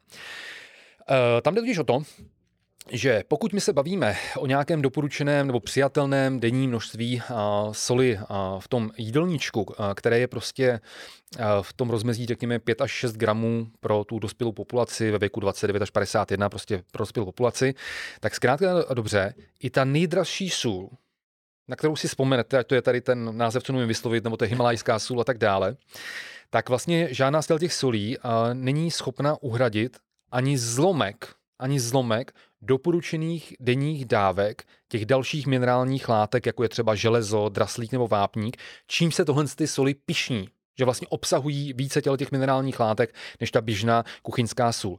A ono jde o to, že pokud výrobce chce prezentovat nějakou potravinu jako zdroj nějaké minerální látky, jako je třeba železo, draslík, vápník, jak jsem teďka říkal, tak vlastně eh, ta potravina musí obsahovat alespoň 15 té doporučené denní dávky v té potravině. A ten nezávislý uh, test, ten D-test, ukázal, že zkrátka dobře, žádná z těchto solí tohle to není schopna ani náhodou se k tomu vůbec jako přiblížit, protože uh, tady to bylo i vyčíslené, že třeba i ty nejdražší uh, himalajské soli nedokážou v maximální denní porci pokrýt více než 3,7% té denní potřeby železa a 1% vápníku nebo draslíku. A my, aby jsme, uh, aby jsme vlastně vám to ilustrovali ještě líp, tak my jsme si tu práci, že jsme to přepočítali na gramy a miligramy, abyste si to dokázali co nejlépe představit. Pojďme se do toho pustit. Pojďme se podívat velmi přesně na ty čísla. Vezměte si, že 5 gramů tý běžný, levný, prostě kuchyňský soli, tak obsahuje 0 mg hořčíku. Pě, jo, 0 mg hořčíku. Wow. Za to 5 gramů himalajské soli obsahuje 5 mg hořčíku. Wow. Jo, takže 0 versus 5 mg, takže prostě ta himalajská sůl je na tom, je na tom teda jako výrazně líp. Jo. Jenže když my se zamyslíme nad tím, kolik vlastně dospělý člověk potřebuje hořčíku za den, tak my, ta, ta referenční hodnota příjmu, prostě doporučená není dávka, ať to zjednodušíme, ať každý ví, o čem mluvíme. Ta doporučená není dávka je pro dospělého člověka 350 mg. Takže my tou denní dávkou soli z té himalajské soli, my přijmeme 5 mg, ale my v tom jídelníčku potřebujeme 350 mg denně. Jo? A když uvedu druhý příklad, tak si vezměte, že 5 gramů té běžné levné kuchyňské soli obsahuje zhruba jenom 4,5 mg draslíku, zatímco ta himalajská sůl opravdu obsahuje více, a to zhruba 15 mg toho draslíku. Takže vlastně reklama, reklama hned může říkat, že himalajská sůl obsahuje třikrát více draslíku, než kolik obsahuje ta běžná kuchyňská sůl. Ale zase, ve skutečnosti, když se podíváme na tu doporučenou denní dávku, respektive tu referenční hodnotu příjmu pro dospělého muže, tak my za den potřebujeme 4000 mg draslíku. A tady je 15 mg draslíku hmm, hmm. v té denní dávce té himalajské soli. Takže zkrátka dobře, je to takhle a prosím vás úplně velmi podobné hodnoty, tam se to liší o desetiny procent. Tak velmi podobné hodnoty najdeme třeba i v případě keltské soli a v případě těch dalších solí, eh, který jsem tady zmiňoval. Takže eh, to by bylo k těm hodnotám těch minerálních látek, protože to je to hlavní, čím ti prodejci to propagují, prostě je tam více minerálních látek, tak ano, je tam třeba tři, trojnásobek, ale uh, uh, k čemu je, že to je trojnásobek z mála, pořád je, to, pořád je to málo, i ten trojnásobek. A uh, pak ze zdravotního hlediska my často můžeme v těch reklamách vidět, že vlastně výrobci a hlavně ti prodejci těchto solí, tak oni vlastně uvádí na tvrdo prostě jako klamavá uh, tvrzení, že tyto druhy soli mají třeba očistný uh, nebo detoxikační vliv na organismus. A prosím vás, pro tohle to neexistují žádný, ale absolutně žádný vědecký důkazy, eh, že tyhle ty typy soli eh, by prostě měly jakékoliv zdravotní benefity oproti té klasické kuchyňské soli, mořské soli, kamenné soli a tak dále. Jo. Takže eh, to je k tomuhle. A tady jenom taková jako vtipná věc na závěr k tomuhle tématu. Tyhle ty soli se často prodávají v různých formách jako plastových mlínků, že jo? to známe všichni. No a on je trošku vtipný, že vlastně teda, když vy to v těch plastových mlíncích melete, tak dochází k erozi, k erozi vlastně toho mlecího mechanismu, který je prostě z plastu, takže vlastně se vám akorát dostává více plastů do jídla, což nemusí být takový strašák, ale jenom to pak je vtipný, že někdo chce být papeštější než papež a dává si na tohle pozor, tak pak vlastně má pocit, že tady pro sebe něco dělá a jo, jo. ten zdravotní Tam benefit... tu himalajskou sůl s těma mikroplastama. S těma mikroplastama, no. no a uh, samozřejmě uh, tématem samo o, o sobě my do toho nebudeme nějak zabředávat, protože my nejsme ani jeden z nás není ekolog. Hmm. Ale samozřejmě tématem samo pro sebe by byla ta ekologická perspektiva toho, že vlastně tyhle ty typy soli se tady dováží přes půlku světa nebo přes celý svět, takže mají daleko větší ekologickou stopu a jak jsme si teďka prostě vysvětlili, ten lehce vyšší obsah třeba minerálních látek za to prostě absolutně nestojí, protože mnohonásobky, deseti nebo stonásobky dávek těchto minerálních látek my získáváme prostě z běžné pestré stravy, z ovoce, ze zeleniny, z pečiva a tak dále. Takže Tolik, eh, tolik eh, k tomuhle. Ale tady prostě bohužel na tomhle tom příkladu eh, těch solí my tady vlastně můžeme hezky vidět, jak prostě funguje ten marketing. Že vlastně, když jsme si dělali třeba rešerši pro přípravu na tuhle tu epizodu, tak vlastně jsme krásně mohli vidět, jestli ten článek o soli a o problematice nadměrného příjmu soli je prostě od nějaké nezávislé instituce, jako já nevím, státní zdravotní ústav a tak dále, kde prostě je jako jasně schrnuto, proč znova zdůraznuju, to nadměrný, ten nadměrný příjem soli uh, může škodit.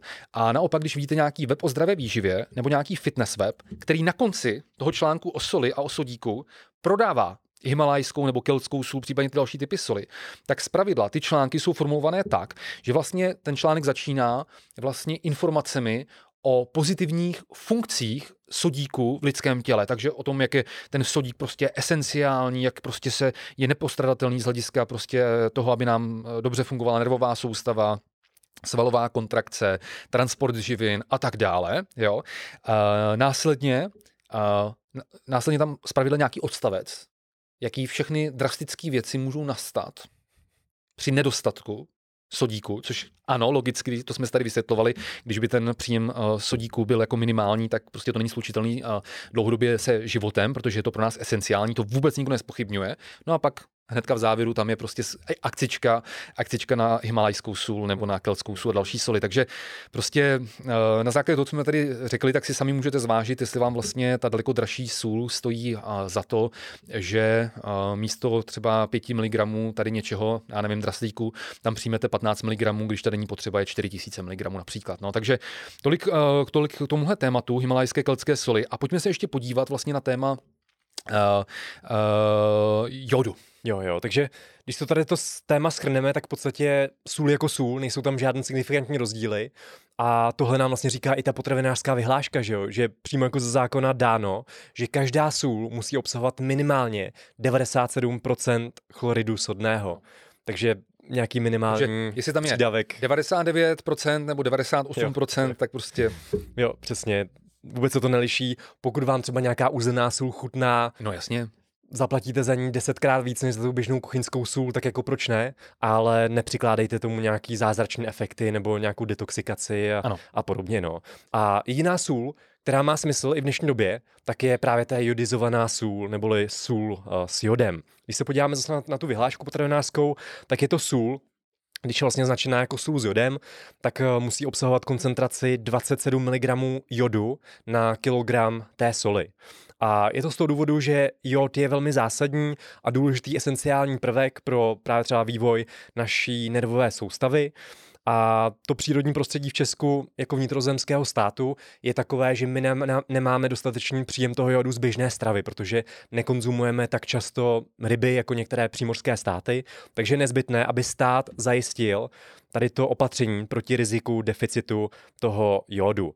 A ta jodizace se poprvé začala používat eh, v roce 1950 tady v České republice a díky tomu se již tady nesetkáváme běžně s nedostatkem jodu, který se vyskytoval v minulosti v, tím, v tom začátku 20. století, hlavně v horských oblastech.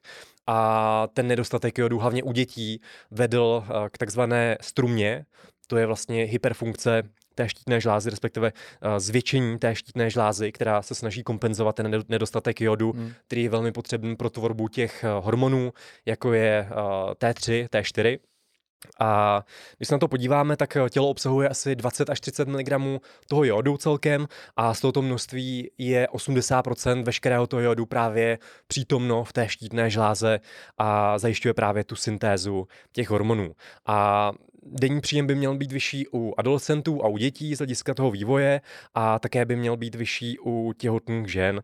A ukazuje se, že vlastně v, hlavně začátkem toho minulého století tady ještě docházelo k takzvanému kreténismu, což je právě uh, jako vývojová porucha z hlediska nedostatku toho jodu. A vy, souvisí to potom s narušeným psychomotorickým uh, vývojem. Nicméně díky té jodizaci se podařilo tu konzumaci jodu vlastně navýšit a od počátku 21. století eh, nabídka jodu zabezpečuje tu optimální saturaci obyvatel na té populační úrovni, ale i v dnešní době se setkáme s deficitem u některých ohrožených specifických skupin obyvatel. A těmito skupinami jsou právě těhotné ženy, kde je tam zvýšená ta potřeba a taky u některých alternativních dietních eh, stylů. Takže pozor na to, že i vlastně v dnešní době u těchto lidí, skupin obyvatel, může být nedostatek eh, toho jodu. Chceš něco dodat? Já se, já se, já se dostanu do pekla, ale ty, jak jsi řekl ten kreténismus, tak mě se hned prostě vybavil jeden influencer a jo, jo. no nic, pojďme, pojďme, omlouvám se, pojďme dál. No. OK, jdeme dál, takže pokud tedy nemáte dostatek vlastně výdelníčku těch ryb, mořských plodů a dalších zdrojů toho jodu, tak je určitě benefitní, abyste vlastně si koupili v supermarketu tu jodizovanou sůl, abyste ten vlastně jod doplnili, protože bez něj a bez příjmu těch mořských ryb hrozí stále deficit. A v určitých fázích a specifických situacích může být benefitem i ten jod suplementovat hmm, hmm. a to je vlastně právě třeba u těch těhotných žen, u kojících žen, případně u lidí s alergií na ryby a mořské plody, a případně u lidí s intolerancí laktózy a samozřejmě také snížený obsah jodu v té dietě může být i u alternativních mhm. dietních mm-hmm. stylů, jako mm-hmm. třeba vegetariánská strava, ale nezačněte samozřejmě ten jod suplementovat, nechte, nechte si udělat třeba krevní testy a poraďte se s nutričním terapeutem nebo s lékařem. Super. Tak já myslím, že jsme tohle téma pokryli taky dost eh, výstižně a teď pojďme teda na úplně poslední část, eh, než se teda samozřejmě dostaneme na Q&A, ale na poslední část eh, té hlavní části našeho podcastu. A to jsou různé kazuistiky a vlastně mýty o soli a sodíku, který kolují na sociálních sítích. Ty jsi vlastně na Twitteru dával anketu, hmm. co tak jako s čím se lidi setkávají nejčastěji a my jsme se rozhodli tady vlastně tři, respektive čtyři, čtyři kazuistiky zpracovat. Pojďme se podívat na první z nich. Eh, často se tvrdí, že někdo, kdo má nízký tlak, tak vlastně by měl o to více solit. Je to pravda nebo ne? Tohle je velmi zajímavé téma a ty důkazy a názory jsou velmi sporné, ale často i lékaři to vlastně doporučují. To znamená, když se dlouhodobě léčíte nebo máte vlastně nízký krevní tlak, tak eh, vám lékař doporučí přidat tu sůl do toho jídelníčku. Je možný, že máte třeba ten příjem neoptimální, že nesolíte tolik jako běžná populace, ale ten příjem toho sodíku je opravdu nízký, tak se opravdu v některých případech, když nemáte třeba nějaké zvýšené riziko kardiovaskulárního nemocnění, nemáte hypertenzi, tak se doporučuje začít víc solit a většinou opravdu dojde k tomu, že ten krevní tlak se vyrovná, že potom budete mít tu optimální hladinu těch 120 na 80. Některé studie které se zabývaly ortostatickou hypotenzí, tohle také dokázali. To jsou vlastně ti lidé, kteří mají problém s tím, že krátkodobě dojde ke snížení krevního tlaku, když eh, náhle pruce stanou, když prostě právě třeba eh, ráno žijí v posteli, rychle stanou, tak se jim zamotá hlava díky tomu nízkému krevnímu tlaku a může dojít k synkopě, takzvané ztrátě, krátkodobé ztrátě vědomí a je to rizikové z hlediska nějakých pádů, hlavně třeba u seniorů a podobně. Takže tady vlastně i budeme tu, tu studii zase citovat. Tady se ukázalo, že krátkodobě to zvýšení té soli ve stravě snižuje riziko tady té ortostatické hypotenze.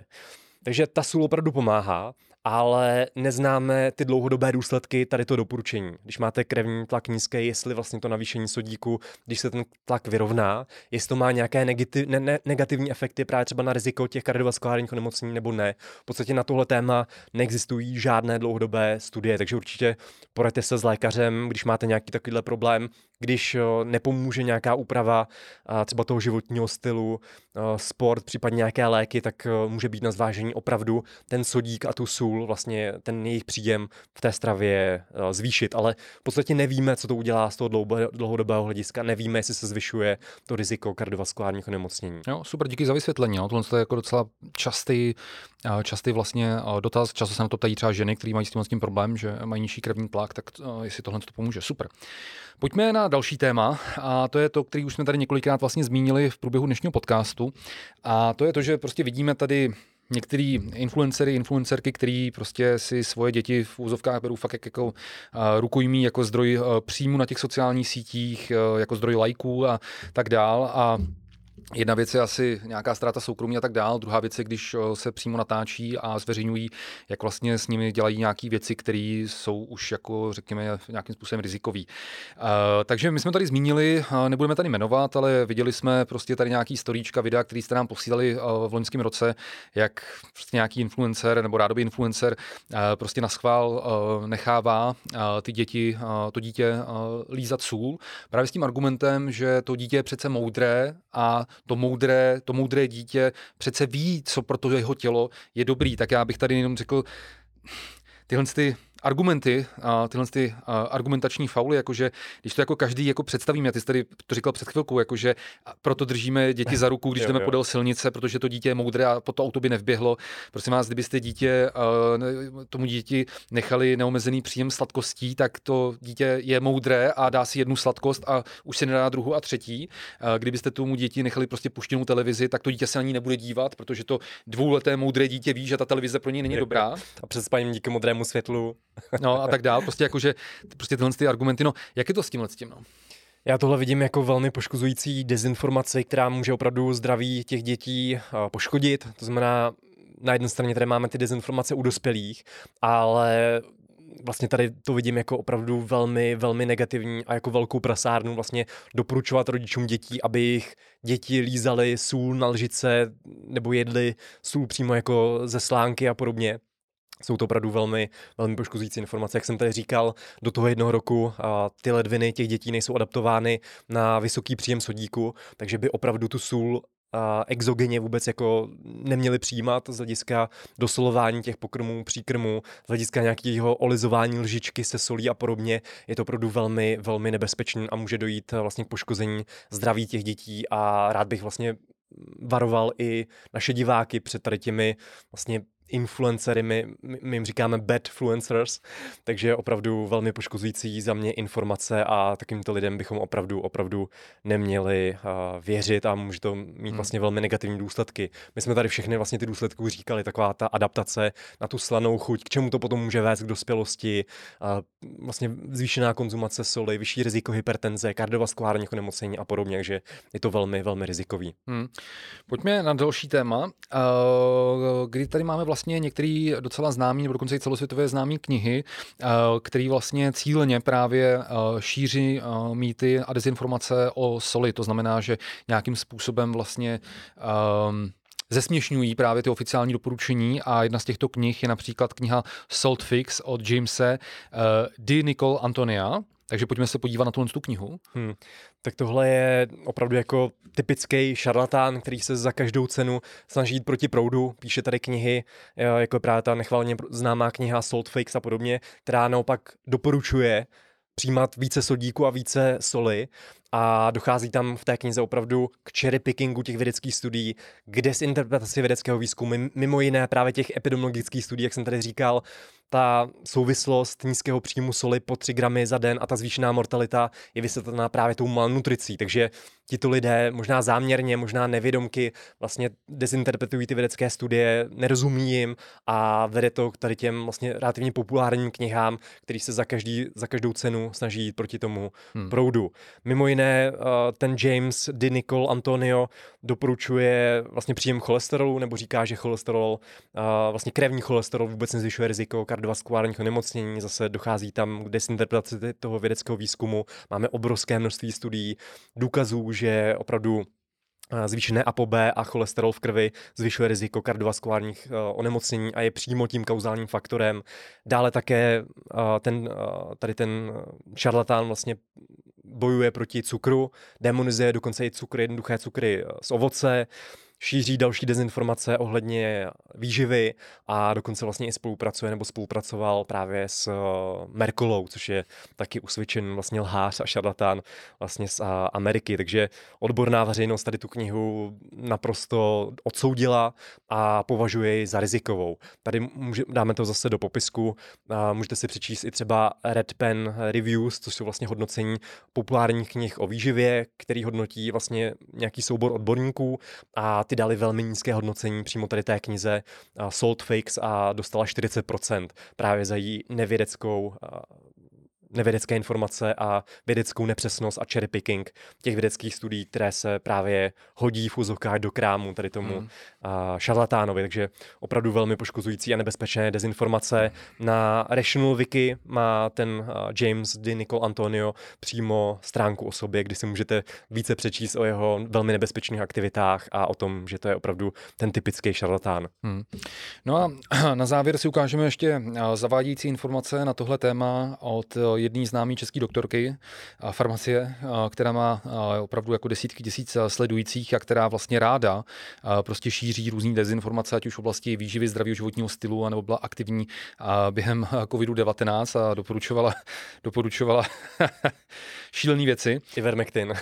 a, no, Uh, očarovač, no. Nicméně my uh, teďka uh, jsme to kontrolovali uh, včera při přípravě na dnešní podcast. Tyhle ty informace stále jsou online na jejím webu, já ji tady nebudu zase komentovat, ona tady není a tak dál, ale prostě uh, ty informace si uh, můžete dohledat, že stále jsou prostě online, ani po těch letech prostě to nestáhlo ten článek, takže uh, když si někdo prostě vygooglí, jak je to třeba se solí a teď to hodí na uh, tady web téhle uh, doktorky farmacie, tak uh, ten běžný člověk z toho bude prostě úplně samozřejmě dost zmatený, jak je to teda doopravdy. A nejdřív přečtu, já nejdřív přečtu, co ona tvrdí na webu o příjmu soli a následně řeknu, jaký množství soli ona doporučuje, jo? to se podržte. Takže cituju z, cituju z toho webu. Nemáme dostatek důkazů, že by snižování příjmu soli mělo jednoznačně jenom příznivý efekt na zdravotní stav. Většina lékařských a státních organizací doporučuje všem lidem její omezování, přestože rozsáhlé studie pro spěšnost plošného omezení soli nepotvrzují a přestože je sodík esenciální mikroživinou. Žádná z těch oficiálních organizací nedoporučuje snížit příjem sodíku na nulu. Žádná, nula, nikdo. Nikdo tohle to neříká. Vždycky jde o množství. No jo, pokračuju, pokračuju v citaci. Uh, ti, kdo chtějí doporučení uh, omezovat sůl ve stravě, podložit fakty, mají smůlu. Ne, nemají smůlu, těch důkazů jsme tady teďka jenom v dnešním podcastu uvedli spoustu. Dál. V současné době není prokázáno, že by snižování příjmu soli vedlo ke snížení nemocnosti či úmrtnosti, a to jak v případě kardiovaskulárních, tak všech ostatních chorob. Strava bez soli je nechutná a kampaň za omezování soli maskuje skutečný problém naší stravy, kterými přijdání se cukry. tak. A teď byste asi teda čekali, že tahle paní doktorka farmacie, když uh, tady říká tyhle ty takovýhle tvrzení, tak byste čekali, že teda bude třeba doporučovat, eh, doporučovat nějaký, nějaký megadávky, megadávky soli, ale jsem to kontroloval, Google jsem další rozhovory na tohle téma s ní. A prosím vás podržte se, ona ve většině těch rozhovorů stejně doporučuje 6 gramů soli. 6 gramů soli pro dospělého člověka. Takže mně tohle přijde prostě jako být zajímavý za každou cenu. To znamená, tady vlastně vyhejtuje ty oficiální organizace, že snižování příjmu soli vlastně nemá, nemá žádný význam a tak dále, ale pak vlastně doporučí to stejné, co v podstatě doporučuje Světová zdravotnická organizace a společnost pro výživu. To znamená, pro tu dospělou populaci mít ten příjem sodíku, eh, pardon, mít ten příjem soli do 6 gramů za ten den u té dospělé populace. A prosím vás, aby to jenom nehitoval. Jasně, to, že eh, třeba pak říká eh, na dalších místech, že je potřeba snížit fast foody, snížit příjem fast foodů, ultraspracovaných potravin, které obsahují vysoké množství soli, s tím jednoznačně souhlasíme. Takže jenom, aby tady nedošlo k nedorozumění, že Třeba my bychom snad ultra zpracované potraviny doporučovali. My jsme to tady v průběhu dnešního podcastu řekli několikrát, že to je taková, to je jeden z těch prvních typů, jak můžeme příjem, nadměrný příjem soli a sodíků ve stravě snížit, to znamená omezit ty vysoce průmyslově zpracované potraviny, s tím jednoznačně souhlasíme, ale chtěli jsme na tomhle tom prostě příkladu ilustrovat, jak prostě dneska bohužel ty sociální sítě a ten marketing prostě funguje, že vlastně vezmete jakoby de facto oficiální doporučení, ale dáte k tomu prostě omáčku, jak je všechno špatně, jak prostě tohle, abyste prostě ty lajky a tu sledovanost prostě získali. A mně to přijde prostě fakt čím dál tím víc šílenější na těch sociálních sítích. No. Jo, jo. Takže se snaží být prostě zajímavý a prorazit za každou cenu tak. a jít proti proudu. No. Je to bohužel tak. Takže já si myslím, že jsme to téma Sojíku a Sely, že jsme tyjo, probrali fakt eh, velmi, velmi, velmi, velmi podrobně. Věřím, že jsme na nic nezapomněli. Zmínili jsme sportovce, širokou veřejnost, děti, himalajskou sůl, další typy soli. Já si myslím, že to je opravdu všechno, že to bylo hmm. vyčerpávající. A pojďme se teďka ještě rychle podívat na eh, část eh, Q&A na vaše dotazy.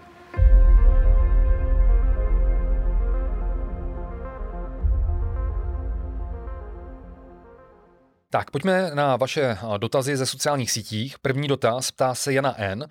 Proč, když je sůl kámen po miliony let, tak ta v obchodech má expirační dobu. Se změní po nabalení? to je dobrý dotaz. to je velmi dobrý dotaz. A tady věřte nebo nevěřte, ale ta sůl v té surové podobě má v podstatě neomezenou expiraci.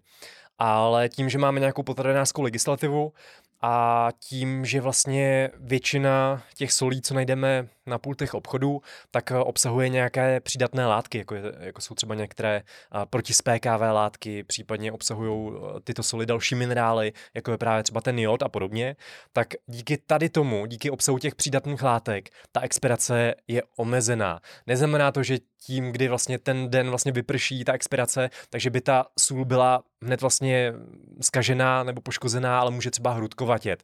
Neznamená to, že by vám poškodila nějakým způsobem zdraví, ale musíte dát pozor na některé jako hygienické zásady. Pozor na to, že když ta sůl, i když má v podstatě neomezenou expiraci, když vám navlhne, tak samozřejmě, kde je voda, tam je i život, takže nějaký růst plísní, bakterií a podobně tam může být. Takže Tady z toho důvodu většina té soli, co najdeme vlastně na půltech těch velkou obchodů, tak má nějakou tu expirační dobu. Jo, já jsem mám tu jednu, tady Jana, a možná to taky viděla, si pamatuju právě to memečko, který kolovalo na mm, americkým, americkým internetu, kde tam byla ta, ta, ten popisek té soli, že to je miliony let stará sůl a pak expirace, já nevím, 9 2018 a uf, to jsem rád, že jsem to měsíc stihnul. jo, takže, jo, jo, miliony let. Jo, jo, to je častý dotaz. No. OK, uh, takže jdeme na další dotaz od uh, user IP2, bla, bla, bla. Bla, bla, bla no. Chlapi, děkuji za váš pořád, pravidelně ho poslouchám a jste pro mě motivace. Díky moc. Uh, jediné, co bych někdy rád slyšel, jsou nějaké rady ohledně stravování a obecně priority, spánek, jídlo, cvičení ve službách denní a noční 12-hodinové směny. Jsem záchranář a vím, že spousta zdravotníků, ale i policie České republiky s tím má velký problém. Někdy nevíte, jestli se najíst nebo jít spát nebo jít cvičit a i když stanete po noční a hmm. podobně. Hmm. Uh, prosím vás, my jsme se rozhodli ten, ten dotaz zařadit uh, znova, uh, protože je velmi tyhle, tyhle, tyhle dotazy se opakují. Je to velmi častý dotaz a opravdu to evidentně trápí jako hodně, hodně lidí, protože ano, mezi záchranáři, policisty a podobně pracuje hodně lidí, že, takže se to hodně lidí dotýká. My jsme na to totiž už v jedné uh, epizodě našeho podcastu odpovídali a v podstatě nemám co nového, než uh, tu odpověď uh, vlastně jako zopakovat.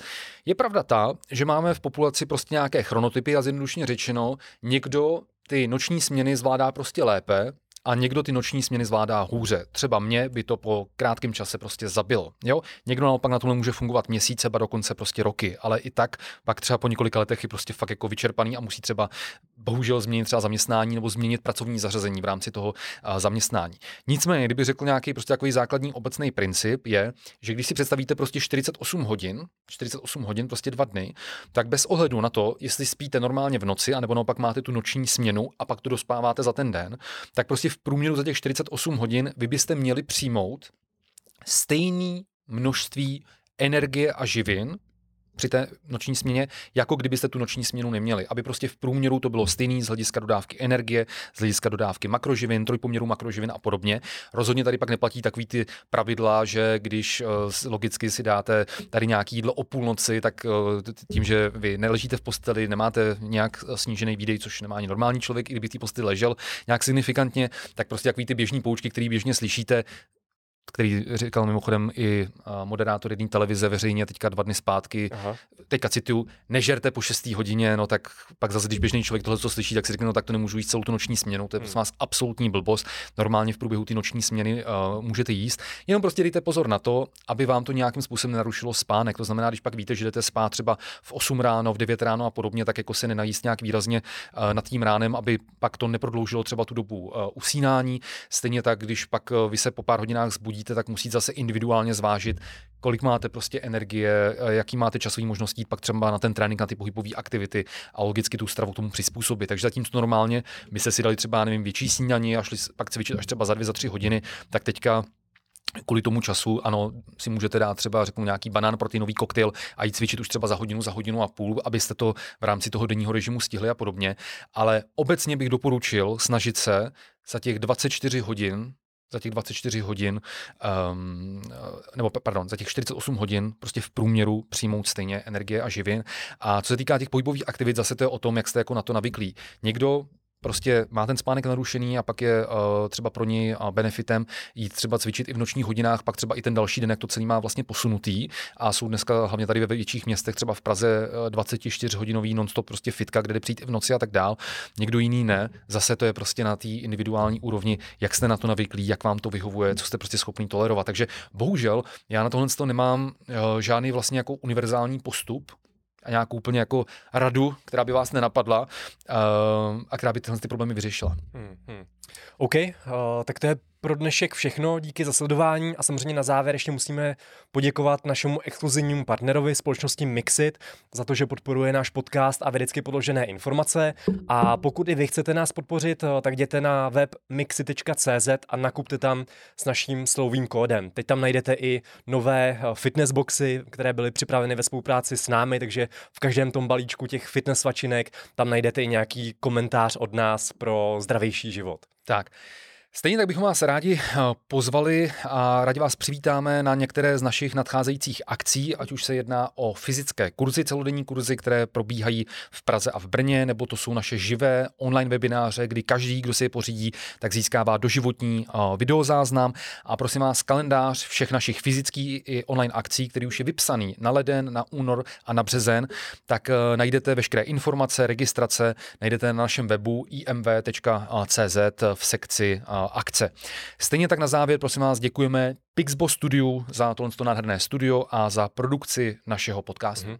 A pokud se vám dnešní epizoda líbila, tak samozřejmě dejte nám like, tady to video sdílejte, dejte nám nějaké hezké hodnocení právě třeba i na ty podcastové platformy.